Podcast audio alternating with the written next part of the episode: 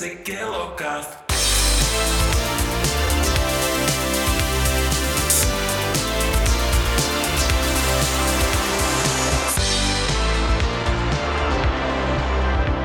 Hallo luisteraars, welkom bij de Stilo. Nee, het is niet bij de Stilo, het is bij de KiloCast. Ja, bij de Stilo is eenzaam achter je bureau, jij en de Stilo.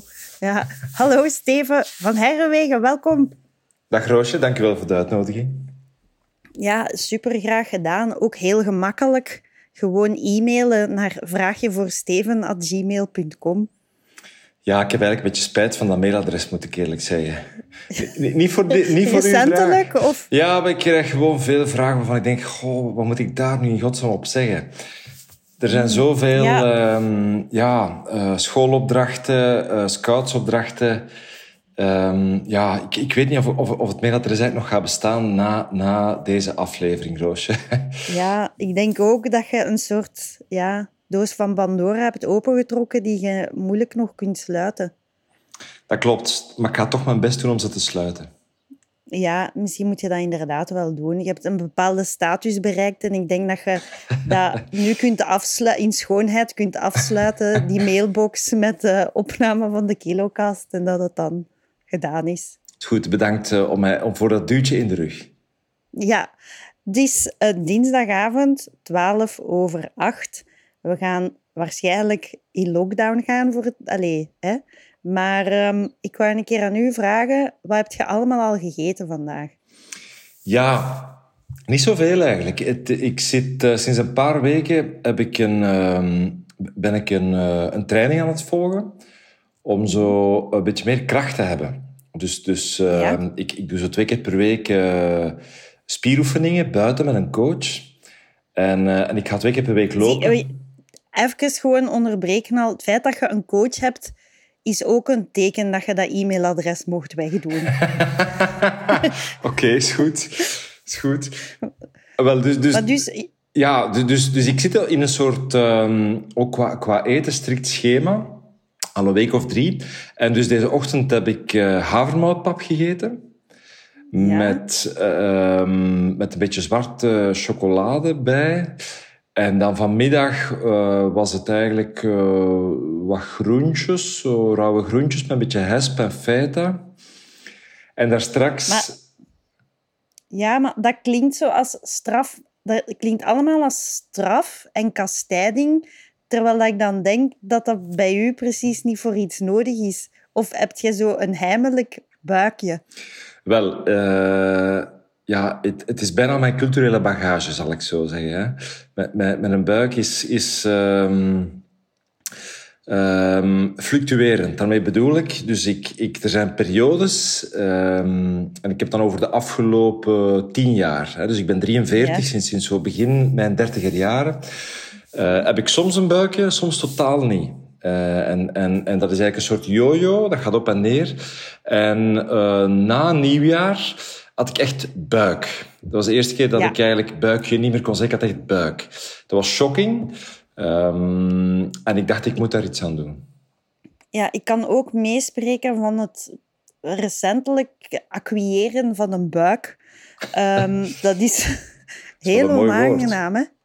Ja, dat je opeens vaststelt van... Oei, deze blijft... Van, ik heb het al een keer zo gezien en zo, maar dan deze... Ja, en dan inderdaad, dan moet je iets doen. Maar ik vind het redelijk verregaand wat dat je doet.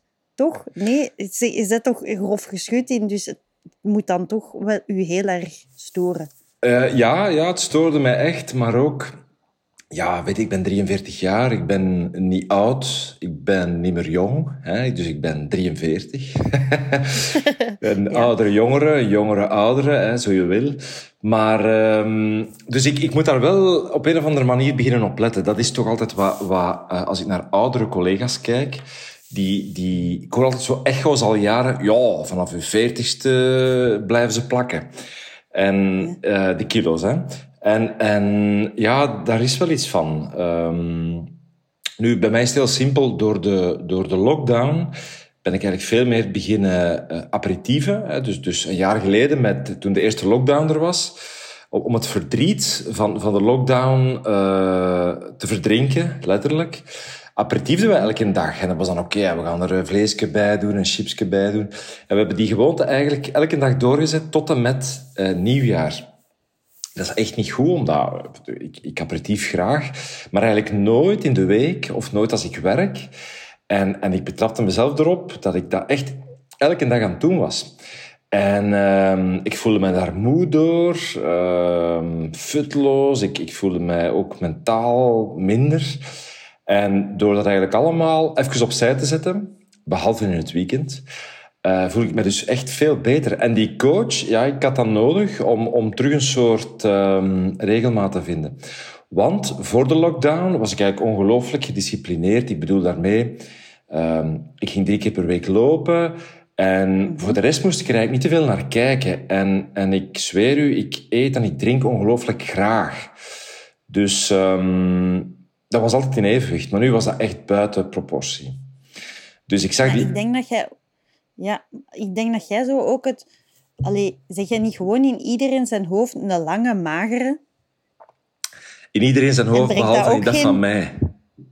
Wat zegt je? In iedereen zijn hoofd, behalve dat van mij. Ja, en ik denk dat jij de druk voelt van de lange, magere man. En dat je nu aan dat ideaalbeeld probeert te voldoen of zo. Maar ja, allee, ik weet het niet, hè. Ja. Goh, goeie vraag. Ja, het is natuurlijk... er is dan een soort cliché. Als je op tv komt, verdikt je. Dat is zo. Dus als je sommige mensen in het echt ziet, zoals Koen Wouters of Mick Jagger, die ik altijd wel in het echt gezien heb, ja, die zijn heel mager. Maar echt heel, die zijn pezig. Dat is echt... Ja. Ja, terwijl op tv zien die er zeer goed uit. Dus wat dat betreft is de camera echt een mean bastard voor de buik. Ja, maar die blijven ook wel... Allee, Koen Wouters en Mick Jagger blijft je ook wel echt denken als mager, hè? Mm-hmm, dat is waar, ja, dat is waar. Ja. Maar bijvoorbeeld Donald Meulen, die was een tijdje niet op het scherm en plots, sinds een paar weken, is die er terug. Dat is echt schrikken als die in beeld komt. Allee, mijn kinderen... Wat is er mee gebeurd? Wel, ik denk niet dat er veel mee gebeurd is. Dat is gewoon... Corona? Nee, ja, je bent gewoon niet gewoon om dat soort... Allee, vroeger kwam hij tot aan zijn buik in beeld, dan bleef hij zo achter een keukeneiland staan. Maar nu komt hij voor het keukeneiland staan. Ja. Dus dat is echt een soort kraanvogel met heel dunne pootjes. En dan echt een gigantische peer... die daarop op staat. En zelfs mijn kinderen, die goed opgevoed zijn, die niemand zomaar gratuit uitlachen, ja, die kunnen het niet laten en die schieten giga in de lach. En ja, dat is gewoon... Dat is echt een soort... Ja, die man is echt te dik voor het scherm. Als hij niet wil uitgelachen worden, bedoel ik, hè? Als hij serieus wil genomen worden. En dus ja, in die zin inderdaad. Je hebt wel een punt. Ja, ik heb een beetje het kruis van de lange, slanke man op tv. Het is ook een afweging. Hè. Ik weet niet of ik het al gezegd heb, maar ik ben 43. En dat is zo'n soort keerpunt. Je zou kunnen zeggen, ach, weet je waar, ik laat me gaan. Ik ben toch al 43. Wat is daar nu mis mee? Er is eigenlijk op zich niet veel mis mee. Maar ik voelde me gewoon niet goed bij. Ja, als je je niet goed voelt, dan moet je er zeker iets aan doen. Hè? Ja. Maar het is dan wel de eerste keer in je leven dat je je niet goed voelt over je eetpatroon en je gezondheid. En zo. Eigenlijk wel. Dat is echt de allereerste keer, ja. Nou, oké. Dat is toch eigenlijk super positief dat dat zo lang geduurd heeft dan, nee? Zwaar. Ja, eigenlijk wel. Eigenlijk inderdaad, wat dat betreft heb ik ongelooflijk chance. Er zijn mensen die nog maar naar een taart kijken en al 3 kilo bijkomen. Dat heb ik niet. Ik moet echt al 4 taarten eten om het gevoel te hebben dat ik iets bijgekomen ben. En had je dan vroeger ook dat grote cadeau van het leven, dat je iemand zijt die alles kan eten wat dat wilt, en dat mensen dan zo zeggen van, goh, ja, kon je dat? Heb je zo echt veel gefret? Heel veel. Echt heel veel. Ik had natuurlijk ook al meteen als kind zo bij tantes van... Ja, dat is een goeie eter. Hè? En de ene keer dat je die perceptie hebt, dan krijg je altijd 2 borden. Ja, dat wordt u opgedrongen. Hè? Dat is omdat je dan één keer toevallig op bezoek iets gegeten hebt dat je lekker vond en nog bijgevraagd hebt. En sindsdien zijn het een goede eter. Ja, ik was zo... Toen wij met school op uitwisseling waren in Italië, dan moest je zo, om dan gematcht te worden met een Italiaanse klasgenootje, moest je zo gegevens over jezelf opschrijven. En ik had geschreven van I love to eat. Maar dus hadden ze mij daar gematcht met zo iemand waarvan dat de mama een kokin was. En dus die hebben mij een hele week eten gegeven. Maar echt van dat verrukkelijk Italiaans eten. En dat meisje kreeg zelfs extra geld om overdag, als we in Rome zo dingen gingen bezoeken, dan kocht die aan de kraamkes dingen voor mij. Dus die hebben we schattig. Ja, maar dat was zalig, hè? Dat is echt zalig. Maar dat is wel een keer dat je zo de stempel hebt. Want dat probeer ik. Ik denk, als ik ooit nog een keer van werk verander, ga ik dat zo proberen te doen. Dat ik zo heel graag exclusieve dingen eet. Hè? Dus als iemand dan iets geeft, dat ik zo extatisch blij daarmee ga doen. Zodat iedereen dat gaat willen. Zo, snap je? Want soms is dat toch... Dat is toch keigoed als dat uw gimmick is. Gelijk als dat jij nu zegt. Hè, van, dat is toch een keigoede gimmick. Van, oh, die eet graag chocola. En dan mensen nu zo keigraag chocola geven. Dat is het beste ooit. Zeker. Nee. Dat is, als je daar een businessmodel kunt van maken, dat is fantastisch. Dat is eigenlijk een beetje wat Bokkie de Rapper nu aan de hand heeft. Hè. Die krijgt echt... de gekste voorstellen om op zijn social media dingen van eten te posten. Dus ik denk dat hij de komende 5 jaar gewoon gratis kan eten. Ja, en, het is zo... Ja, wat zou dat bij u zijn? Stel dat je zo'n businessmodel van... Oké, als wij nu elke dag marsepein geven, dan... Ja, ik denk echt Italiaanse dingen zou ik heel goed vinden. Maar ik zou dan eigenlijk willen dat het gewoon roteert. Ik zou eigenlijk niet voor één ding... Zou jij één ding kiezen? Ja, ik zou 100 dingen dan kiezen. Maar ja, alles denk ik. Ik ben... zoet of zout? Zoet, ja. En dan zo toch de marsepein-crème op beurachtige hoek van het universum. Ja, weet je wat ik heel goed vind? Bij zo'n Tarte Françoise. Heb je dat in Aalst? Ja, dat is er. Ja. Daar is zo'n taart, die heet de Merveilleux. En dat is zo met schuimpje, met slagroom en chocola. Dus dat heeft alles wat dat je haat in een taart, zit daar niet in. Het is gewoon het beste van taart en daarvan een taart. dat is eigenlijk... Ja, dat is echt het beste. Merveilleus zijn fantastisch. Hè? Dat is inderdaad zeer luchtig, heel zoet. Genoeg slagroom. Ik ben altijd een beetje ontgoocheld als je je vorkje of je lepel in de merveilleux zet en de binnenkant blijkt mokka te zijn. Dan ben ik heel ontgoocheld.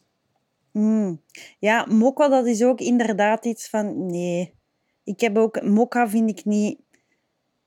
Ik heb het er ook niet voor mokka. Want ik weet, de eerste keer als kind...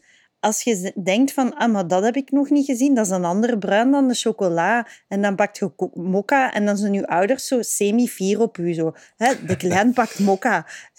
Omdat die gewoon het effect van koffie op je willen zien. Ja. En dan denk jij van, ik ben het speciale kind dat mokka eet. Ja. En dan opeens is dat toch niet zo lekker. Hè? Nee, ik heb het nooit begrepen. Nooit.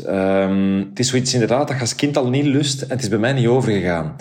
En ik vind het zelf van die mate dat... Het is voor mij de schoen onder de smaken. Namelijk, als iemand zegt, ik ben echt verlekkerd op mokka, dan weet ik van, wij gaan nooit vrienden worden. Dan, want ik heb zelfs als ik het op een pak koffie zie staan, moet ik het ook niet hebben.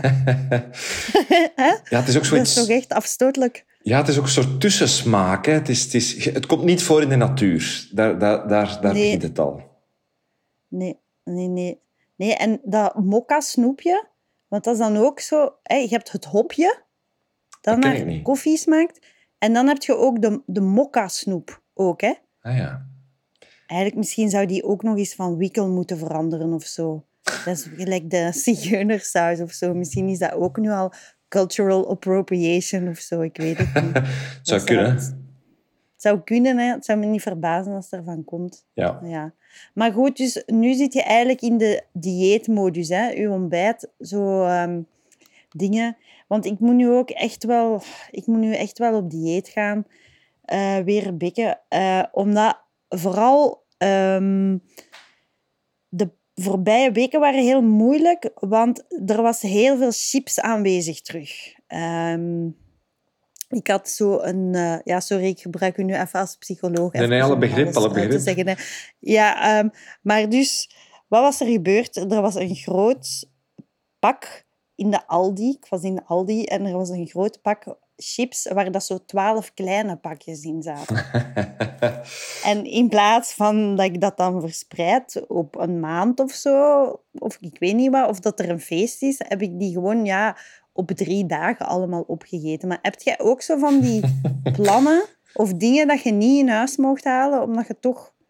Ja, wat dan? Ja, zeker. Dat is bij mij een koekje dat vroeger... Een koekje dat uitgevonden is door de papa van Jonas Geirnaard. Jonas Geirnaard van de Marsepino. Marsepino, ja. Dus daar zitten er denk ik 5 stuks in of zo. Die mag ik niet kopen of die zijn binnen de dag, binnen de 2 dagen op. Hetzelfde met Melo-cakes. Als ik in een tankstation stop en zo een pak van 6 koop en die zijn op voor ik het tankstation effectief uitrijd, dan weet ik dat ik ofwel heel moe ben of heel gestresseerd. Maar dat zijn dingen, ik kan er niet aan weerstaan. Ja. De Melo-cake, wat ik er zo leuk aan vind aan de Melo-cake, is de vorm. Omdat het ook een bolhoed is. En een bolhoed is sowieso iets grappig en leuks. En iets uniek. En daarom vind ik dat de Melo-cake ook zo... Dat spreekt zo van... Want bij de Melo-cake heb ik direct zoiets van... Wow, dat is precies keizeldzaam. Hè?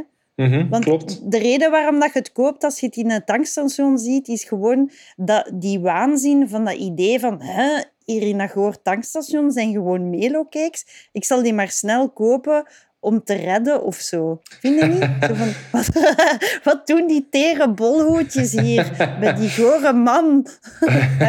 Oh, bedankt. Ja. Nu ga ik ze niet meer kunnen weerstaan. Ik heb het nooit als bolletjes gekeken. Ik ben van die generatie die... Ik mag het zelf niet meer uitspreken hoe het vroeger werd genoemd. Je weet wat ik bedoel, hè? Ja. Dus je moet maar eens Mellowcake naam jaren 80 googlen en dan vind je het. Maar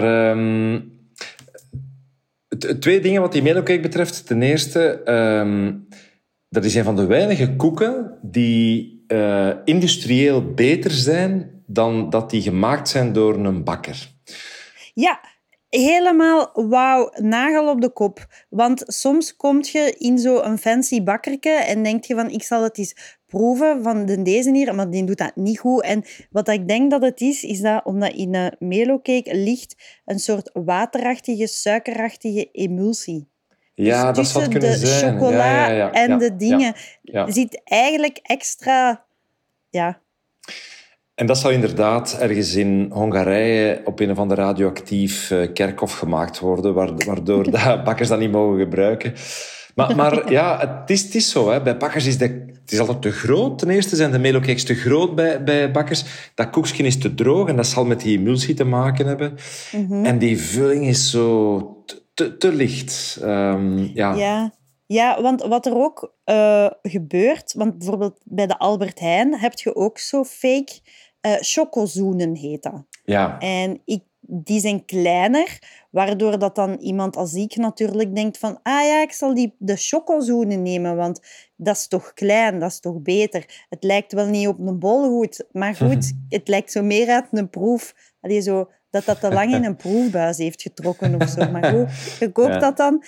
Dat onderste is kei vies en niet oké. En als je ze te lang in de kast laat liggen, dan is de marshmallow erin ook bijzonder onaangenaam. Ja, ik volg u. Ik heb het ook niet zo voor van die dingen die lijken op die original. Hè? Dus oké, Leo Olé, dat is bewezen dat eigenlijk... Dat verschil is nauwelijks merkbaar. Maar sommige dingen zijn zo toch 5% anders.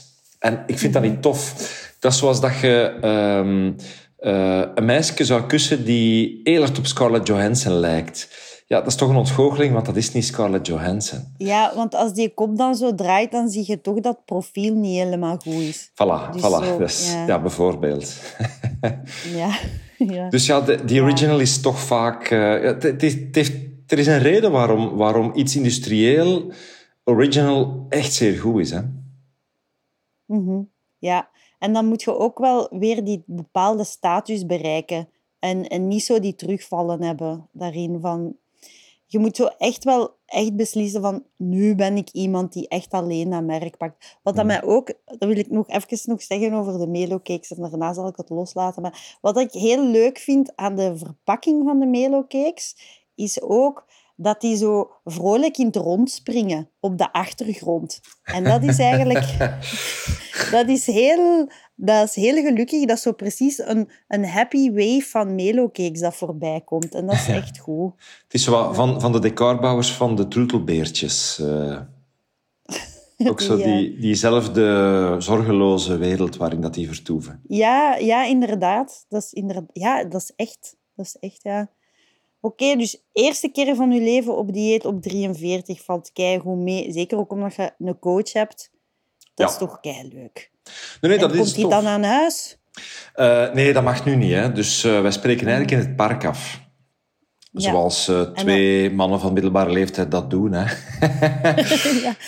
En dan gaan wij wilde keer... En heeft hij dan zo kettlebells mee en zo? Ja, die heeft een aantal basistoestellen mee... waar ik mij moet dan optrekken, aanhangen. Dus het is afschuwelijk, het is afzien. Maar ik ga graag echt tot het uiterste. Dus ik vind dat tof. En natuurlijk, die coach, die zijn heel slim. Hè? Dus die motiveren.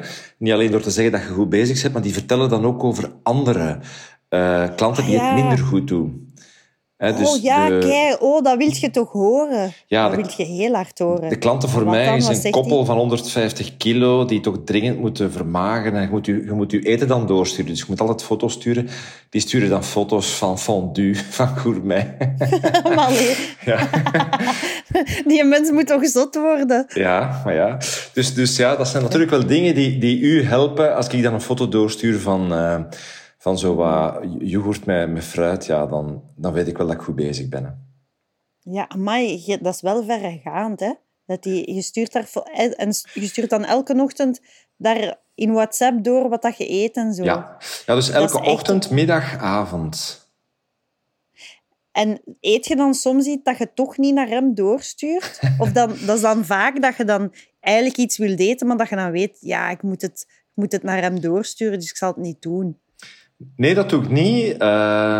Maar er is wel een soort schroom. Ik denk, gaat die mensen u toch niet lastigvallen? Maar weer eens een foto van een wrap met zalm. Maar dus die zegt, je moet het doorsturen. Dus ik doe het, ja. Maar ja. Maar dat is echt als gelijk als Weight Watchers, maar dan echt nog veel persoonlijker, want bij Weight Watchers moet... En zegt je dan ook van, niet helemaal opeten, Steven, ben je gek? Nee, Roosje, dat is mij afwegen en zo. Hè. Dus ik heb een weegschaal waar ik dan zo de yoghurt weeg en het fruit weeg. Ja, dat is echt bijzonder. Dus ja, dat is elke keer toch een kwartier extra dat ik in de keuken sta. Ja. Maar zo, bij de Weight Watchers zijn ze dat ook, hè. Wegen is weten. Ja. Oh my god, jongens. Maar goed, ik moet wel zeggen, ik ben nu aan mijn 3e week bezig. En de eerste week was echt vreselijk. Ik had honger. Ik was dan ook met koffie gestopt. Dat is ook heel stom. Echt koppijn, niet te geloven. Slecht gezind, ja. Ja. En nu gaat het echt wel veel, veel beter. Dus ja, dat heeft toch een soort magisch effect. En hoeveel kilo zeg je dan al kwijt? Of je mag niet wegen. Dat zou ook zo typisch zijn voor die coach. Nee, maar je mag niet wegen. Je moet meten, zo, met een meter. Nee. Dus ik mag me wegen. Ik ben nu op 2 weken tijd toch al bijna 4 kilo afgevallen. Dat is wel motiverend. Hè? Ja, dat wel. Ja. Maar dat zal nu wel wat minder zijn vanaf nu. Ik hoef ook voor de rest niet... Ik hoef geen 10 kilo af te vallen. Dus ik wil dat die een buik langzaam maar zeker zijn eigen weg gaat. En ja, voor de rest een beetje in shape zijn. Weet je, ik ben niet het type Dat morgen... Ik ben geen Kobe Ilse die dus, terwijl de zon ondergaat, wat foto's kan posten van zijn lichaam. Hij heeft dat geluk wel. Ik ga dan nooit... Doet hij dat? Dan moet ik die eens vragen op de KiloCast. Ja, zeker doen, zeker doen. Ja. Wat ik daarmee wil zeggen, die heeft het lichaam om... die heeft een Instagram-waardig lichaam. Ik heb geen Instagram... Ja, die heeft echt een goede body. Ja, dat is zo... Ja... De sixpack, dat is allemaal aanwezig. De mooi golvende armen, hè, dus de spiermassa die heuvelachtig is. Ja, ik heb dat allemaal niet. Ik wil dat ook niet echt hebben. Maar ja, ik wil toch iets meer kracht hebben. En ik heb zo'n half jaar verbouwd. En dan bouwde wel wat kracht op. En eigenlijk is dat wel tof. Dat is kei tof, hè. Als je zo fit en in vorm bent en dat je dan zo voelt hoeveel power dat je hebt. En vooral, zeker als vrouw, als mensen zo... Hoe zou je dat wel dragen? Ja, en dan kun je dat zo gewoon pakken met één arm. En dan zo moet je zo inhouden om zo niet fuck you te doen. Oh, dat is zalig. Ja. Maar dat is toch, hè. Kracht is wel heel leuk, hè. En dat is wel heel ambetant als je dan zo verdikt en je voelt gewoon van... Oh, bijvoorbeeld nu ga ik keigraag met een auto naar het werk. Maar ik woon in het centrum van Leuven. Mijn werk is in het centrum van Leuven. Maar ik vind dat gewoon zo zalig nu om de auto te pakken. Omdat ik zo een Lichtenberg op moet doen. Dat is super fout, hè. Dat is keifout. Dat is niet waar, maar dat is ook zo... Ja, kijk, de mens is gemaakt om niks te doen, hè. Buiten jagen als je honger hebt. En wat auga roepen als er gevaarlijke dieren in de buurt komen. Dat is ons... Dat is wat wij vroeger deden. Meer deden we niet.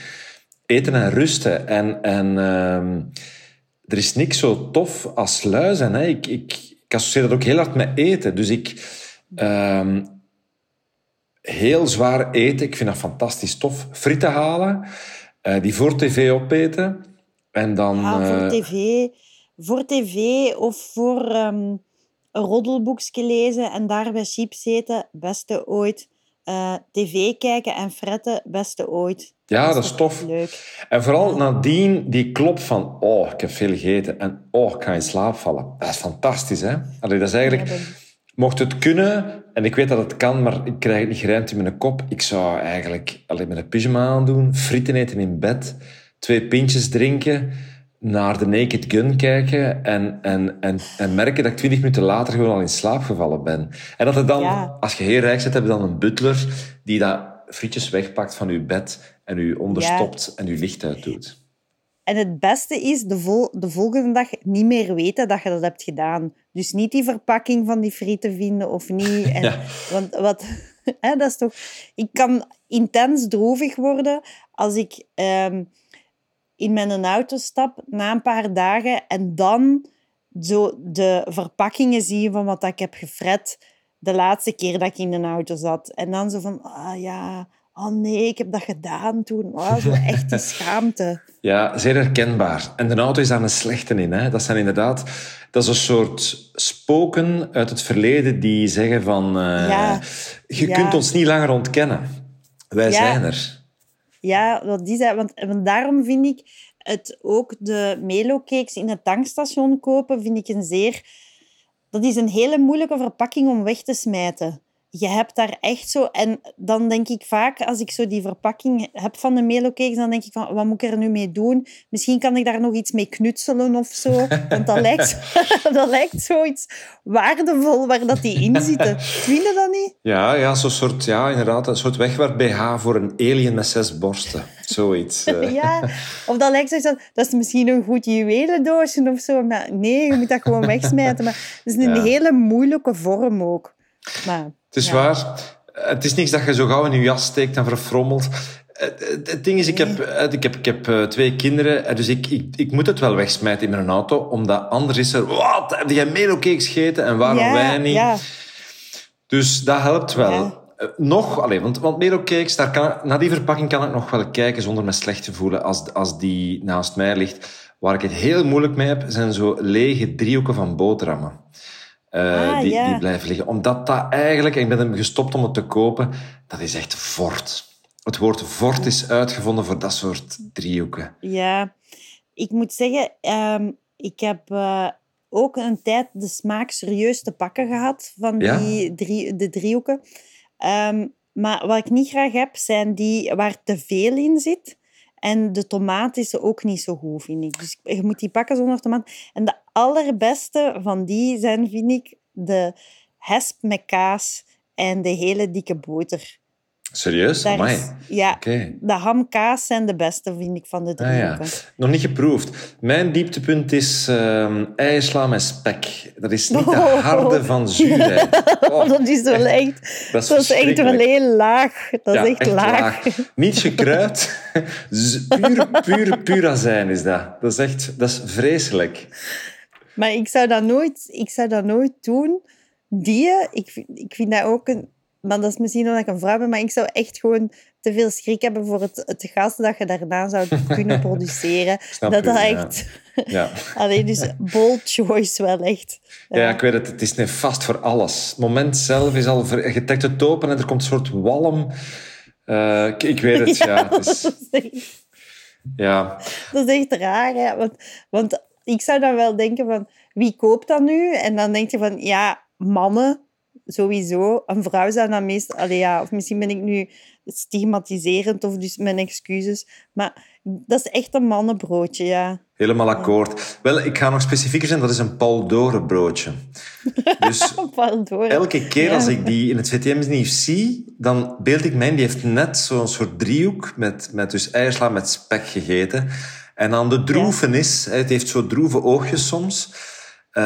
Denk ik van de ontgoocheling. Het was, ik heb honger, er is niks anders. Ik ga dat snel eten voor de opname. En dan zie ik hem daar toch proper geschminkt en gekapt, maar met de ontgoocheling in zijn ogen van wat heb ik weer binnengeduwd. Ja, daar worden ze kwaad van, hè. Want wat ik heel vervelend vind aan de driehoeken van het tankstation, is dat eigenlijk pakken ze wat dat zogezegd het allerlekkerste moet zijn. Hè? De goede vulling... Veel boter, echt alles goed. Op het beste, vortigste brood dat er is, het wit. Maar wat doen ze dan fout, vind ik persoonlijk, de korst. Dat is geen goede korst. En ik denk dan zo, wat ik zou willen doen in de ideale wereld, waarin ik dus heel rijk ben en zo'n dingen kan eten, eet ik dat zonder dat ik die korst opeet. Eet je zo alleen dat biedeste. Dat zou voor mij... teken zijn van ultieme rijkdom. Ja, maar ze zouden dat gewoon kunnen aanbieden zonder kost, hè? Dat is nog, zou toch veel beter zijn. Maar zwaar. Dan denk ik dat er heel veel uitvalt. Ja, dat klopt wel. Ja, wat ik eigenlijk niet begrijp, en dat geldt voor alles wat niet lekker is, daar is een heel proces aan vooraf gegaan. Er is iemand die dat bedacht heeft. Dan hebben ze daar een investeringsbudget tegenaan gegooid voor de ontwikkeling. Ze hebben dat geproefd.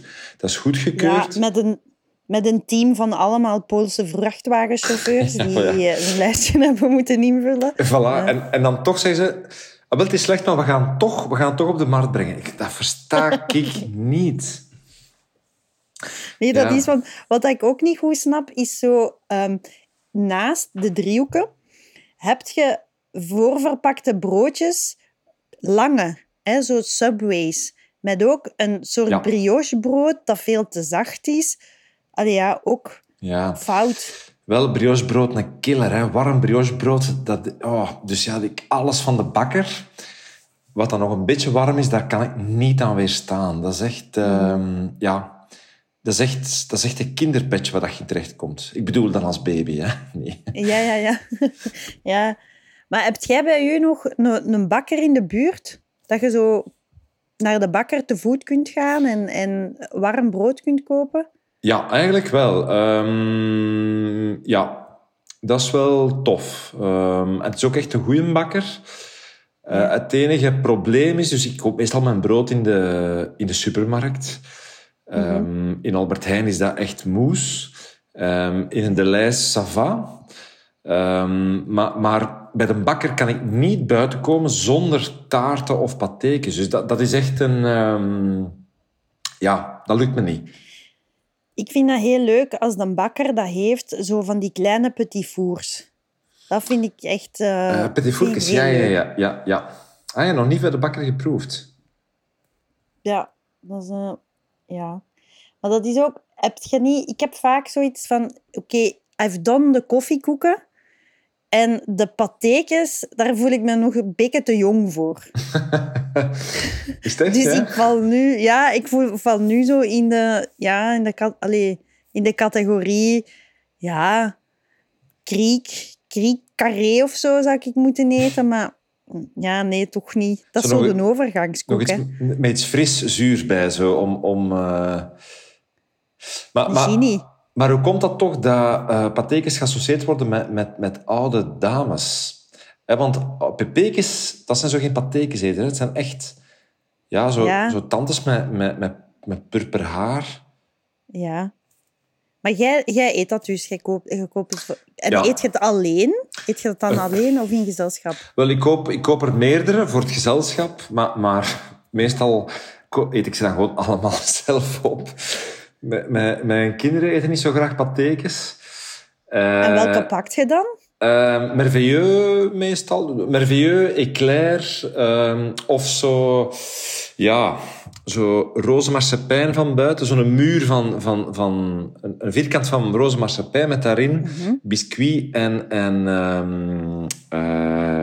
crème au beurre. Mm-hmm. En dan moet dat echt goed koud uit de frigo komen.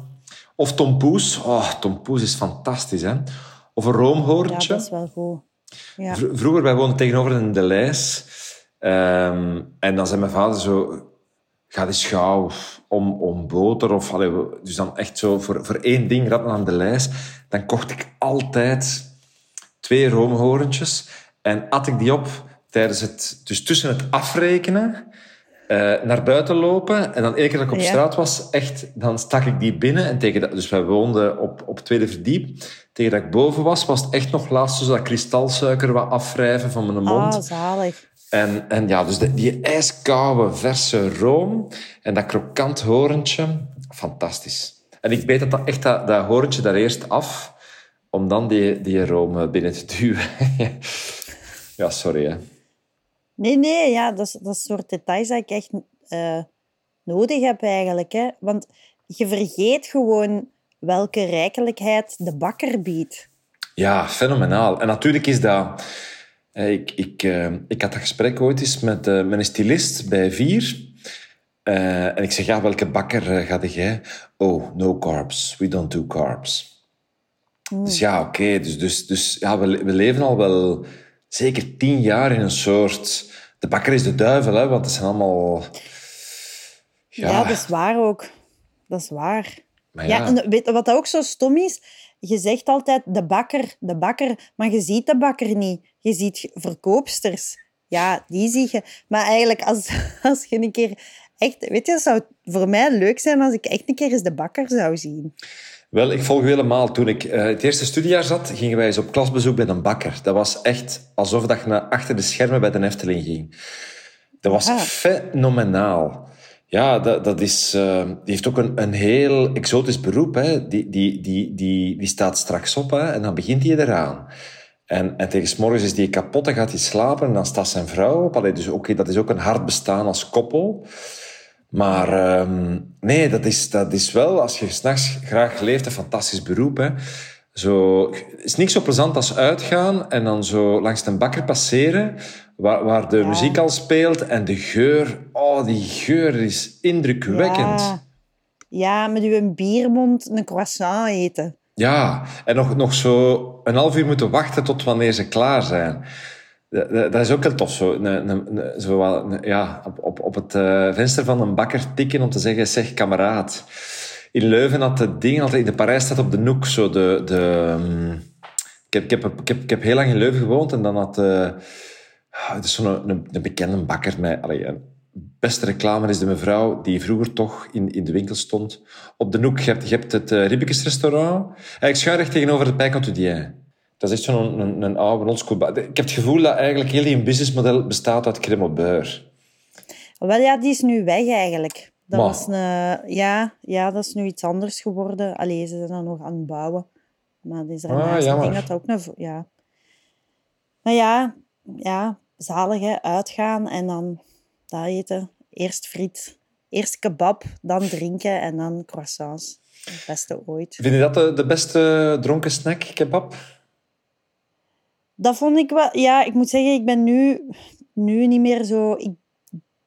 Ik ga eigenlijk gewoon helemaal niet meer zoveel uit, hè. Maar vroeger was het toch wel kebab, ja. Kebab gaan eten dan, hè. Ja. Omdat je dan dacht...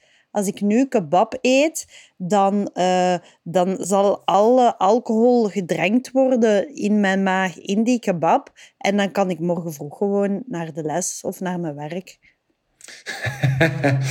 Ja, dat is eigenlijk het is een wonderlijk eigenlijk. Hè? Dat is, als je dat niet doet, dan zijn er 2 dagen aan. Hè?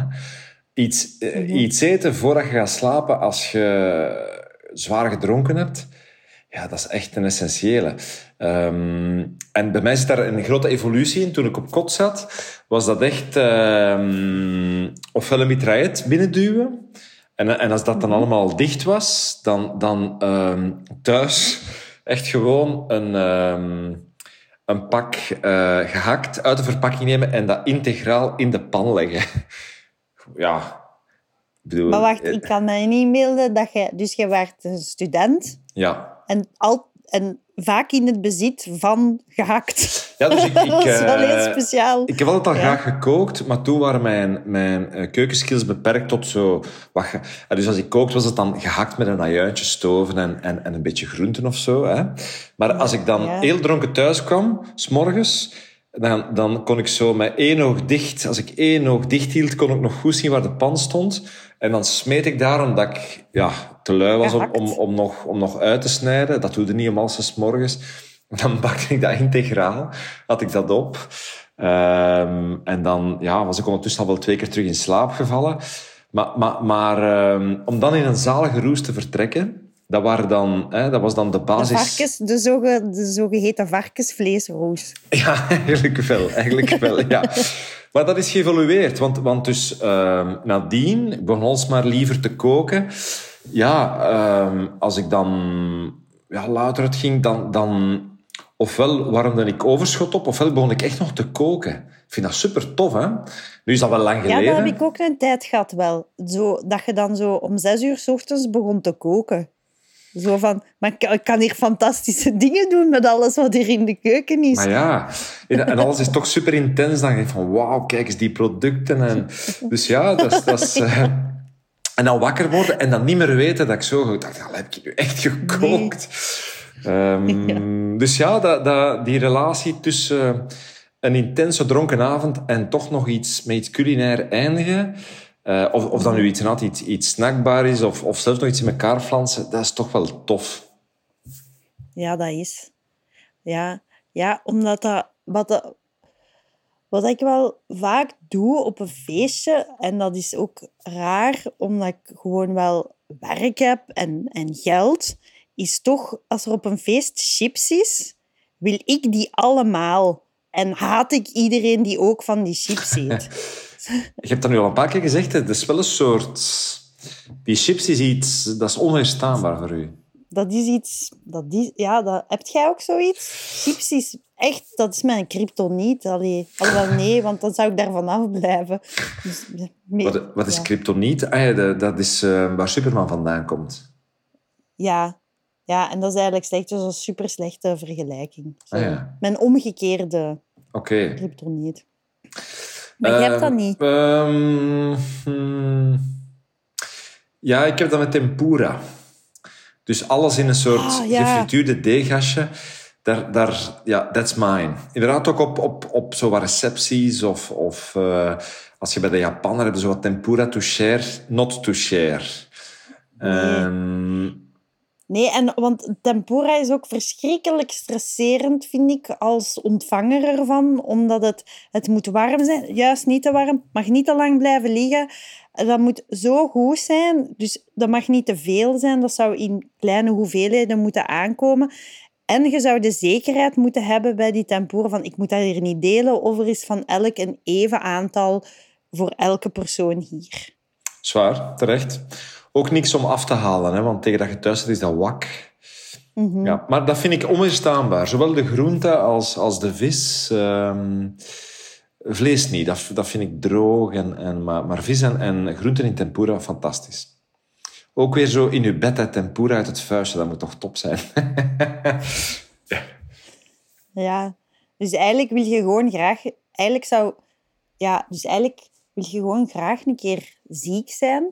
Maar zo de laatste dag... Want daar had ik het nog over. De laatste dag van je ziek zijn, dat is de beste dag.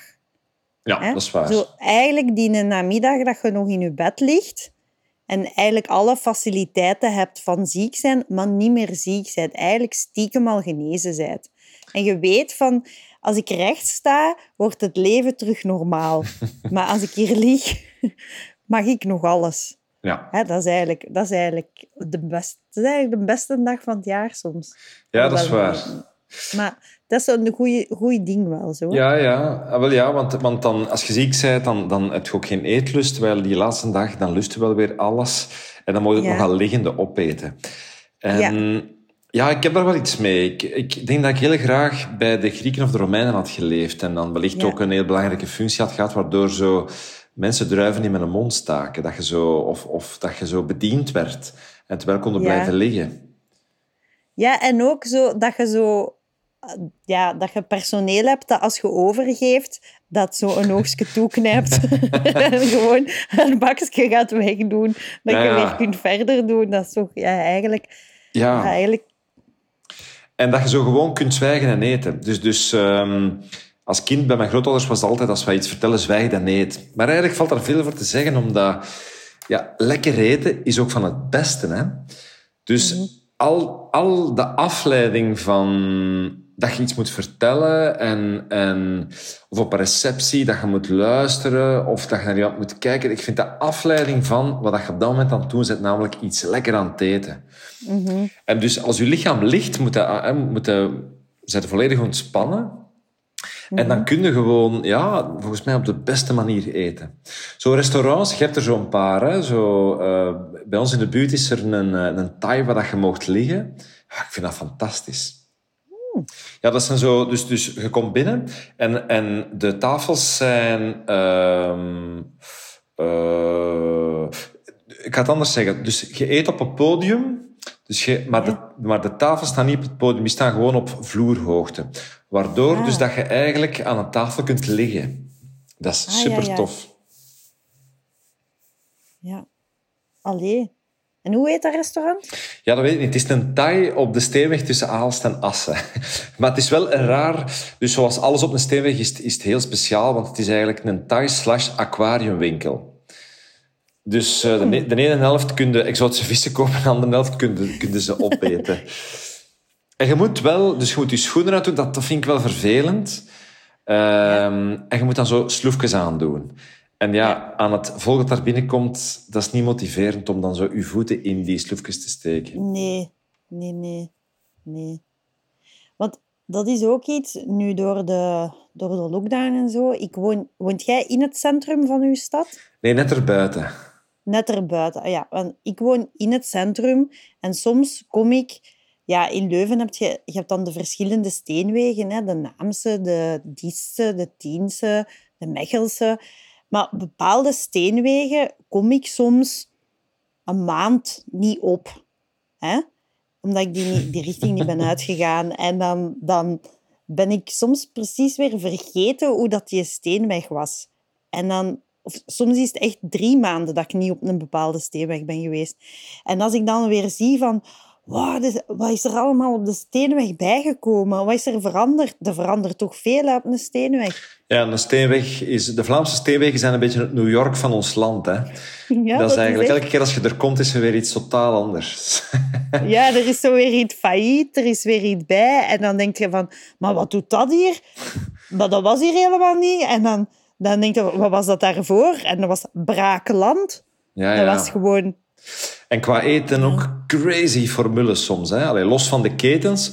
Maar zo, soms heb je een persoonlijk initiatief ergens tussen Leuven en Aarschot. Of tussen Leuven en Lier. Dat is ook zo van die dingen dat je denkt... Wie heeft dit in godsnaam verzonnen? Hè? Zo, een tempel waar dat je dan Chinees kunt eten. Of, allee, ja. En pas op, het verdwijnt. Hè? Want ik herinner me als kind dat die steenwegen nog veel kleurrijker waren. Ook met veel gekkere dingen. Ja, want er is zoveel minder de uitbaters van zo die crazy steenweg-ideeën, die pompen er minder geld in. Want wat ik heel graag op de Vlaamse steenwegen wil zien, is Buffalo Grill, zoals in Frankrijk. Ja. Kende die? Nee. Dat is zo een franchise-ding en heet Buffalo Grill. En dat doet eigenlijk de western na. Dus dus je kunt daar hele goede hamburgers, denk ik, en steak eten. En dat is zo helemaal in die stijl. Dat is zo met flappekes. En de lampen zijn met zo draadjes aan, gelijk als zo in de Old Western. En allee, dat is echt heel leuk. En dat zou ik... Ja, dus een warme oproep aan luisteraars om een franchise van Buffalo Grill in ons land te beginnen. Dat zou echt keigoed zijn. Ah, ik ben onlangs op een fantastische hamburgerketen in Antwerpen gestoten. Een oude Amerikaanse. Oh, ik ben het kwijt. Doe me toch. Top jaren 70 hamburgers. Echt zo die broodjes waar ze precies... Ja, zoals dat ze eruit zagen in de jaren 70 in Amerika. Mm-hmm. Het is zo de favoriete keten van Obama. Zegt u iets? Ah, nee. Ik had het moeten voorbereiden. Five Guys of zo? Ja, dat is het. Ah, ja. Oh, dat is echt zalig. Dat is fenomenaal. Sappige hamburgers, 70s broodjes. Je mag zelf kiezen wat erop ligt. Echt fantastisch. Ja, ik heb iets met de jaren 70. Ik vind dat een magisch decennium. Alles zag er zo... Nu ziet alles er zo proper uit. Ook als je naar reclames van de McDonald's kijkt... Dan alles ziet er zo nog een beetje minder afgelikt uit toen. Die frieten zien er zo wat geïmplodeerd uit. Die hamburgers lijken er geen goesting in te hebben. Ja, dat ziet er echt super smakelijk uit. Mm-hmm. Dat is, ja. Maar ik ging iets zeggen, maar ik ben totaal vergeten omdat je nu over die hamburgers bezig was. Oh, excuses, sorry. Maar, ja, nee, dat is niet erg. Ah ja, heb jij ooit zelf in de horeca gewerkt? Ja, ik heb een maand in een discotheek gewerkt als glazenraper. Zo in de 90s, toen discotheken echt... En in welke discotheek was dat? De Hydrogein in Aalst. Dat was dan de grootste dansing van Aalst op dat moment. En, dat was, ja, en dus welk jaar spreken we nu? 95. Ja. En ik was dat gaan vragen. Dat was zo de place to be. Ik dacht van, kan ik... Allee, als er werk is... En dan zei hij, dat is goed, kom maar af in het weekend. En dat was echt zo de tijd van, Toen Fabiola, Dr. Alban, Coco Jumbo, de synthesizer ruled. En zeker in Aalst was dat was de hoogmis van Johnny en Marina. Zalig. Ja, echt zalig. Maar wat ik niet wist, ik kende de wereld van de discotheek niet qua hiërarchie. Hè. Dus je hebt een baas, dan hebben we een DJ, dan hebben we de garçons. De garçons, dus dat zijn degenen die de zaal doen. Dan hebben we de baarmannen, maar dan dan kwam ik de glazenrapers. Dus dat is echt zo...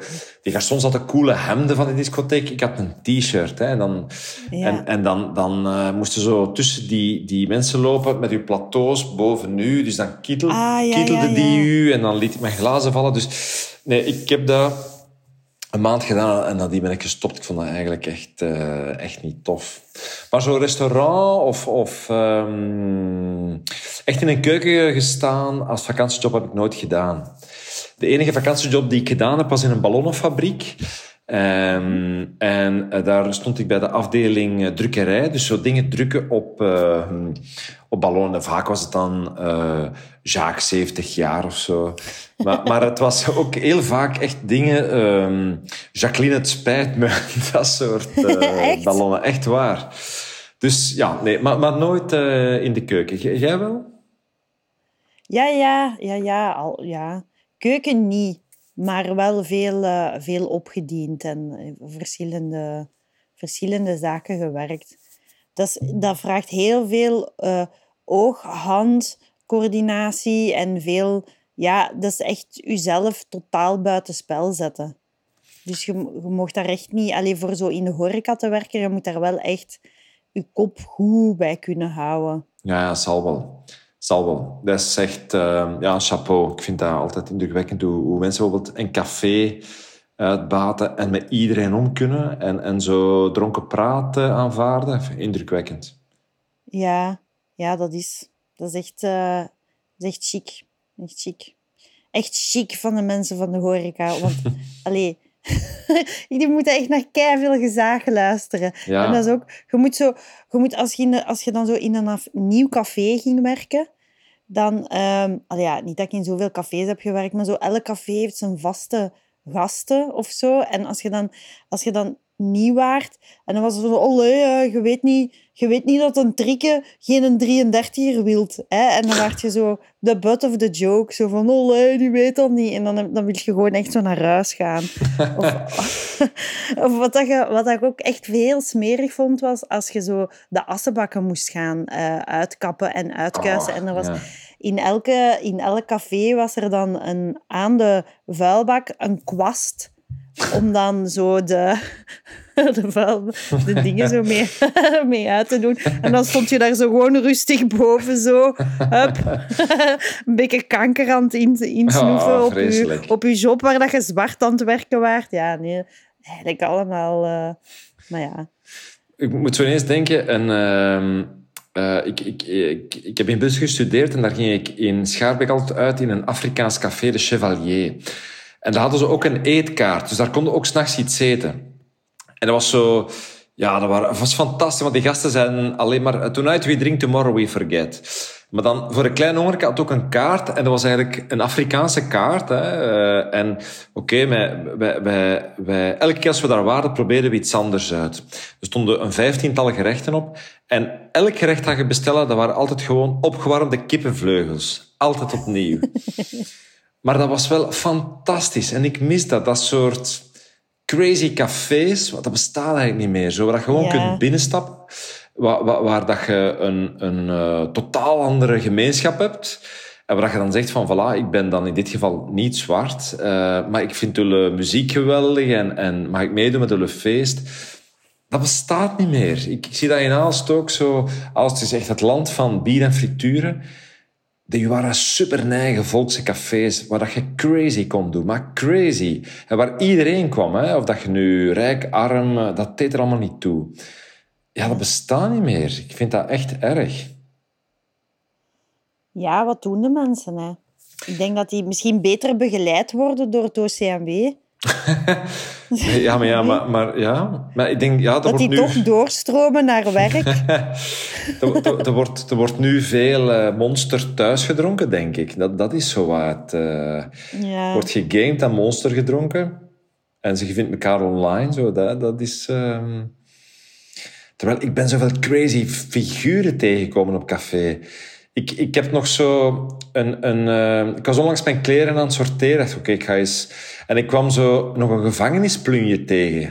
En ik was dat vergeten. Dus ik ooit in Café Allee, dat deze week spijtig genoeg failliet gegaan is, zat een gast in Leuven, zat een gast naast mij.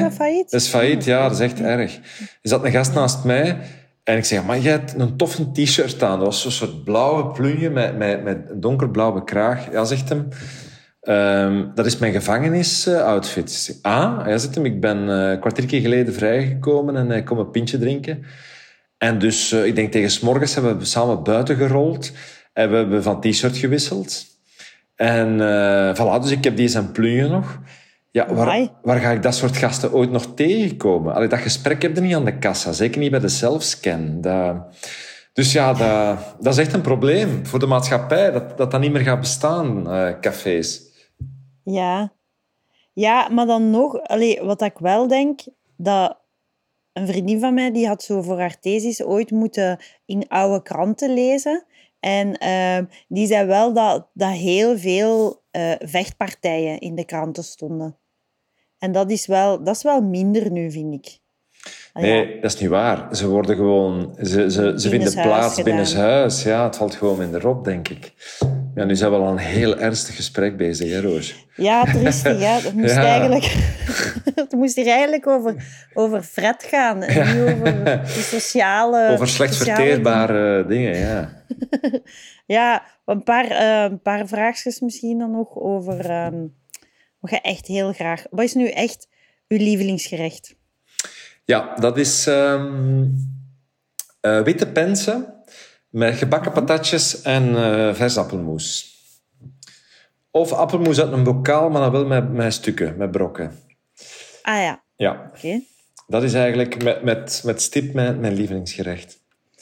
En dan de pensen zo van de voorverpakt? Of heb je zo... Ja, er is zo'n goede slager in Aals waar ik mijn pensen ga halen. Ja, helaas wel. Er is dus een goede slager in Aals waar ik mijn pensen ga halen. En bij ons noemen ze dat trippen. Dat is als het woord voor pensen. Ja, dat zijn keigoede pensen, omdat er ongelooflijk veel brood in zit. Caloriebom. Dus juist. Is er niet zo'n ding tussen de Dendermondse pensen en de Aalsterse pensen? Dat is er niet zo'n vete? Er is een vete, maar ik weet niet of dat op het niveau van de pens... Er is een Vlaamse vete tussen twee kleine steden over pensen. Ah ja. Maar ik vind het een moeilijke. Dus ik ben zot van pens, maar dus... Dat is ook vaak een verschrikking in de supermarkt, hè, pensen. Ja. Vaak heel cashew-achtig.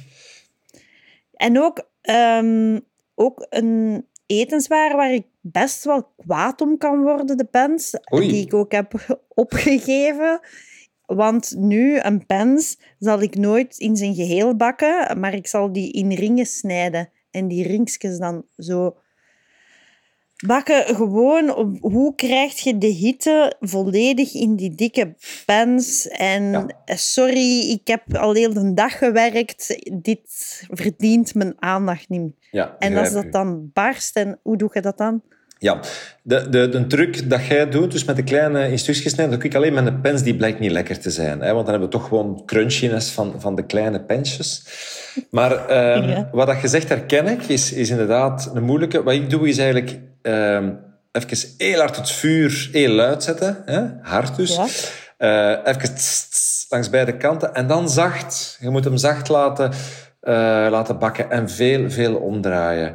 Maar uw vuur mag niet te hoog, want hij barst inderdaad. En dan is het een zeep, hè. En dat is wat ik dan ook zeer vervelend vind, maar wat ook de allure is van de pens, is dat die de kromming heeft. Maar, en dat heeft de chipolata is daarin, vind ik, beter, omdat daarvoor moet je dan 37 jaar worden, is gewoon dat je chipolata kun je eigenlijk aan de vierkanten bakken. Ja, dat is waar. Ja. En dat kan niet met de pens. Ja, en dat is het grote gebrek van de pens. Dat is waar. Dat is dat, maar ik vind dat een beetje... Ik volg u, maar niks zo mooi als chipolata dat langs twee kanten gebakken is. Nee, ik bak dat ook langs vier kanten, dus ik ben geen goede chipolata-bakker. Als ik dat zie, dan denk ik, ja, deze kan niet bakken. Hè. Als je dat bij iemand opeet, terwijl ze langs twee kanten goed gebakken is, is dat zeer goed. Hè. Maar je hebt dan zo mensen die dan het deksel op het vuur zetten voor hun vlees te laten garen. Dat is verschrikkelijk. Ja, nee, dat ook van dat deksel en dan het kookvocht dat erbij komt, wat ervoor zorgt dat het niet meer knapperig is. Allemaal ook begrijpelijk, want je wilt je aanrecht niet afkuisen, want dat spet daarop. En dat is het. Maar dat is zo van dat vooruitdenken, waardoor dat wij een volk zijn waarvan 1 op 8 antidepressiva neemt. Dat is waar. Nee, dat is waar. Dat is eten... En simpel eten dat slecht gemaakt is, dat is van de ergste dingen die er bestaan. Weet je, als zo iemand een keer iets Thais klaarmaakt dat je niet kent, dat je niet kunt uitspreken, ja, dat is altijd wel een bekken en exotische smaak. Dat je denkt, tof dat je dat geprobeerd hebt. Maar vlees, patatten, groenten slecht klaarmaken, dat is verschrikkelijk. Ja. Dat is echt... Ja. Ja. Of wat ik ook echt haat, is als iemand... Bijvoorbeeld, je hebt de julienne groenten die op voorhand verpakt zijn... Maar als je merkt dat iemand Thais gekookt heeft, maar dan eigenlijk met de julienne groenten, dat is toch echt om van zot te worden. Hè? Echt? Oh my god. Denkt je nu echt dat ik dat niet merk, dat dat julienne groenten zijn? Nee. Ja. Nee, dat is zoals mijn vader heeft ook een keer... Ik had hem eens voor zijn verjaardag, denk 10 jaar geleden, een boek van Jamie Oliver cadeau gedaan. Hij ging daar eens uit koken. Maar een heleboel dingen, ja, die mens, kikkererwten, die kende dan. Die zat hem dat vervangen door echte erwten. En zo waren er nog een hele hoop dingen die niet moesten zijn wat het was, maar die er wel op leken. Oh, ja, kijk. Maar inderdaad, de Vlaamse keuken die niet goed klaargemaakt is. Weet je, ik ben opgegroeid in het conservetijdperk. Inderdaad, erwtjes en worteltjes kwamen uit een bokaal. Hè. Dat was lekker. Met frikandong, vleesbrood in de oven. Ja, en u, ik weet niet of uw ma dat deed, maar mijn ma die maakte erwten en wortelen uit blik. Speciaal door eerst de najuin te fruiten. En dan dat erop te doen. Het, had er toch een personal touch aan toegevoegd. Ja, inderdaad. Ja, maar dat is toch... Allee, maar ik eet dat nu wel totaal niet. Maakt jij dat? Eet je dat? Nee. Uit blik. Het enige wat ik nog uit blik maak is rode kool. Wegens, dat is zo lekker. Oh, rode kool uit blik. Doe me toch. Maar voor de rest, nee. Ik ga u zeggen, er waren in mijn kindertijd een paar dingen in de winkel die exotisch waren, die wij nooit kochten, die ik dacht, op een dag ben ik volwassen en koop ik ze. En dat was corned beef. Ja, ik heb het ook recentelijk gekocht. Ik heb het nog niet durven open doen. Nee, niet doen. Enfin, dus mijn tip is, ik heb het dan eens gedaan, dat is echt verschrikkelijk. Echt verschrikkelijk. Hetzelfde, dat zit nu niet in de eetcategorie, maar als kind, bij de afdeling hygiëne waren er badparels, zo badzout. Dat was prachtig op mijn verbeelding. Van wauw, zo'n zak met zo'n diamanten die je in je bad moest smijten. Ik heb dat dan ook eens een jaar of 20 geleden gekocht. Zo van, yes, en nu is het aan mij. Dat is echt een heel passief gebeuren.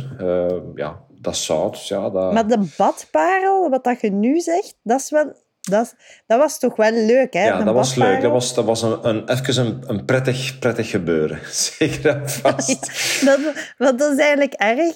Niemand... Dat bestaat precies niet meer, denk ik, badparels. Nee, inderdaad. Dat was een tijdelijk fenomeen. Ik denk, early 90s, zoiets. Ja, early 90s. Ja, de badparel. Want het rare was dat je dan...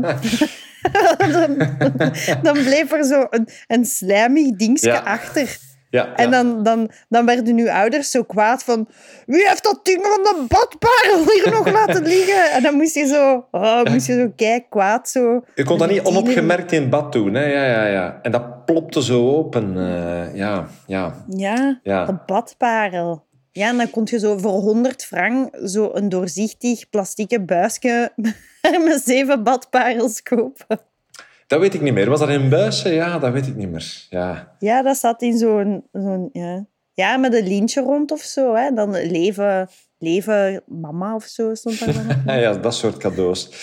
Ik zag onlangs... Ik was echt gechoqueerd. Dus in een Delhaize, mijn oudjaar, konden dus een mand kopen met een blik leffen, 2 speculoosjes en een stuk zeep.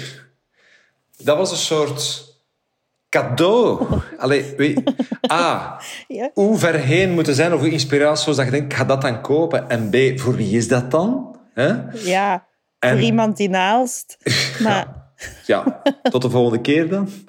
Maar nee, maar en als je dat krijgt... Ah, dank u. Oh, ja, een blik leffen met een stuk zeep en 2 speculoosjes. En ook, wie verzint dat? Is dat achter de schermen van Delhaize? Van, als we nu deze 3 dingen samenleggen, dan hebben we iets, denk ik. Ja, dat is echt raar. Terwijl, dat is nu een voorbeeld van een mand waar dat je je beledigd zou voelen als je ze krijgt. Hè? Ja. Maar er zijn toch bepaalde manden, als ik zo een cadeaumand zie, dan denk ik soms wel echt van, ik moet toch wel beter, ik moet echt vriendelijker beginnen worden. Ik wil graag... ook zo'n manden krijgen. Krijgt jij geregeld, want jij bent dan beroemd, krijg jij geregeld zo'n geschenkmand? Ja, dat is een beetje voorbij zo, ja. Ik heb wel een tournee gedaan langs de zalen en daar vroeg ik altijd een streekproduct.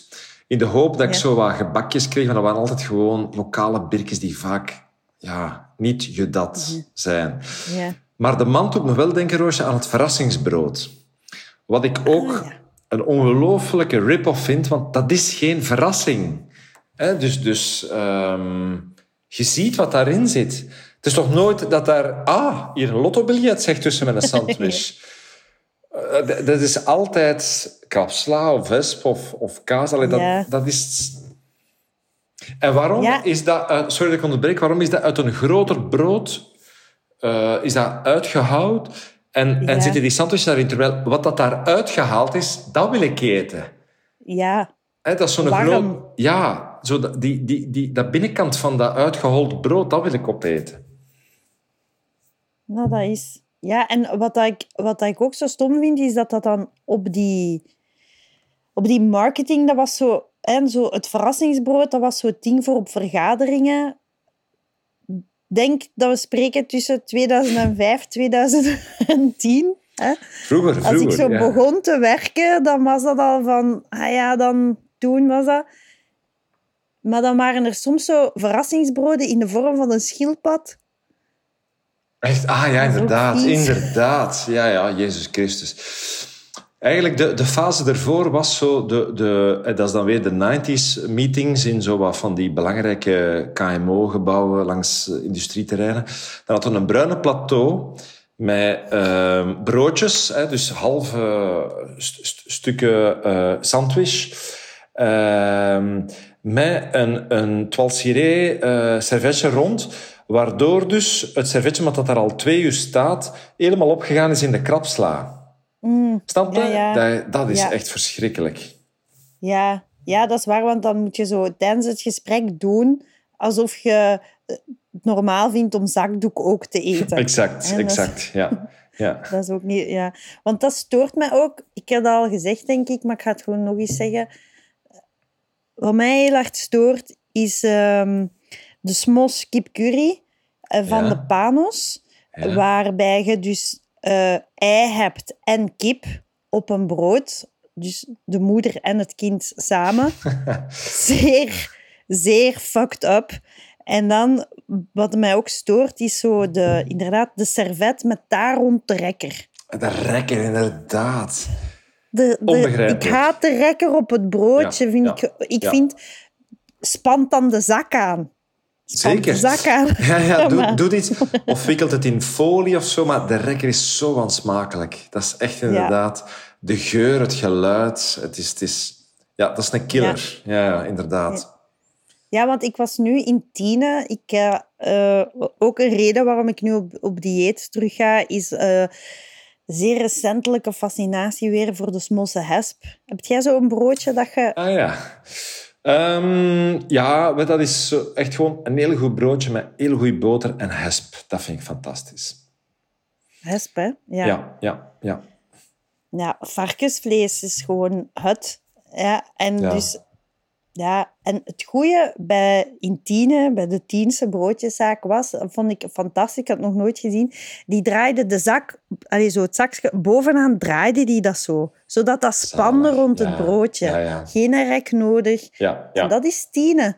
Je denkt, het is marginaal een driehoek, maar nee, het is een slimme driehoek. Dat was in Frankrijk, als ze de croissants in een zakje dicht doen, draaien ze dat ook. Dat is super smakelijk. Echt? Ja. Zie. Ja, want dat is ook nu zo'n land, Frankrijk. Dus, ga jij naar Frankrijk? Niet zoveel. Het is daar nogal warm. Ja. Ik denk dat ik het... Ja, culinair lijkt me het ook wel goed. Dus ik denk dat ik het eens ga... Je spreekt de taal ook, hè. Dus eigenlijk... Zeker. Je nog tegen. Ja. Beste puree ever in Frankrijk. Ja, dat is het land van de puree, natuurlijk. Ja. Dat wist ik helemaal niet. Ja, tuurlijk. Dat is het klassieke puree-recept van de helft boter, de helft patatten. Dat is indrukwekkend, hè. Oké, een heel ander licht erop. Oké, een paar uitsmijters nog, Steven. Okay. Wat is uw favoriete schepsnoep? Vampierentanden. Ja. En doe je dan ook effectief zo? Nee, want dat plakt dan vast. En, nee. Wellicht ooit, bij de eerste keer wellicht wel. Maar dat is al van als kind. Daar. En de banaantjes, als ze vers genoeg zijn. Ah ja, want als die te lang liggen, zijn die te hard. En dan is dat... Ja, want dat vind ik wel goed in de snoepwinkel, in de Tiense Straat. Als het nieuw is, de verse lading, dan plakken ze een sticker op de bak. Ah, tof. Ah, dat is leuk. Ja. Zodat je weet van het is vers aangevuld. Amai, chic, mooi. Amai, ze geven echt om hun klanten. Ja, echt wel. Olleke-bolleke. Yes. Uw favoriete koek is de Marsepino. Dus en de eierkoek ook. Ah ja, en gevulde eierkoek, gediept in de chocola of gewoon... Nee, de classic, ja. Ook weer industrieel topper met een bakker, trek het op niks. Oké. En favoriete noot? De walnoot, ja. Classic. Gewoon de brave walnoot. Zelf te pellen of... We hebben hier wel, we hebben wel twee walnootbomen. Dus ik hou nogal van dat seizoen en denk van, ja, ze zijn er. En dan 3 walnoten, later ben ik het beu. Maar ja. Nee, ik pel dat graag, dat is tof. Ja, ja. De eigen oogst. Ja. Mooi. Oké, en om af te sluiten, wat is uw bestelling in de frituur? Afhankelijk van waar, een kleintje of een middel. Middel heet dat. Heet dat bij u ook een middel? In Aans is dat een middelpak.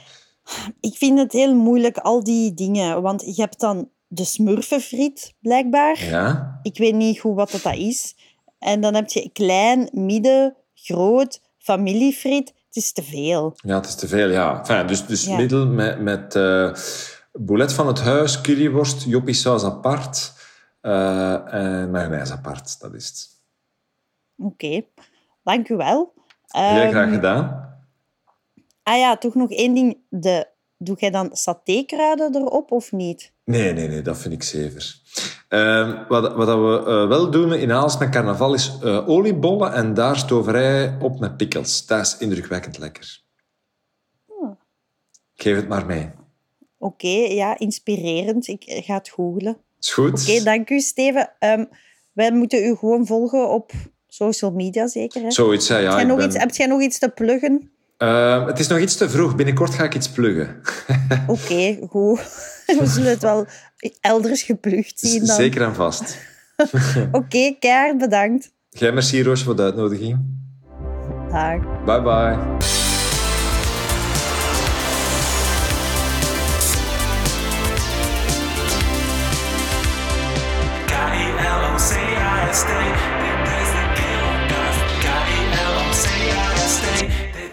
KiloCast. KiloCast.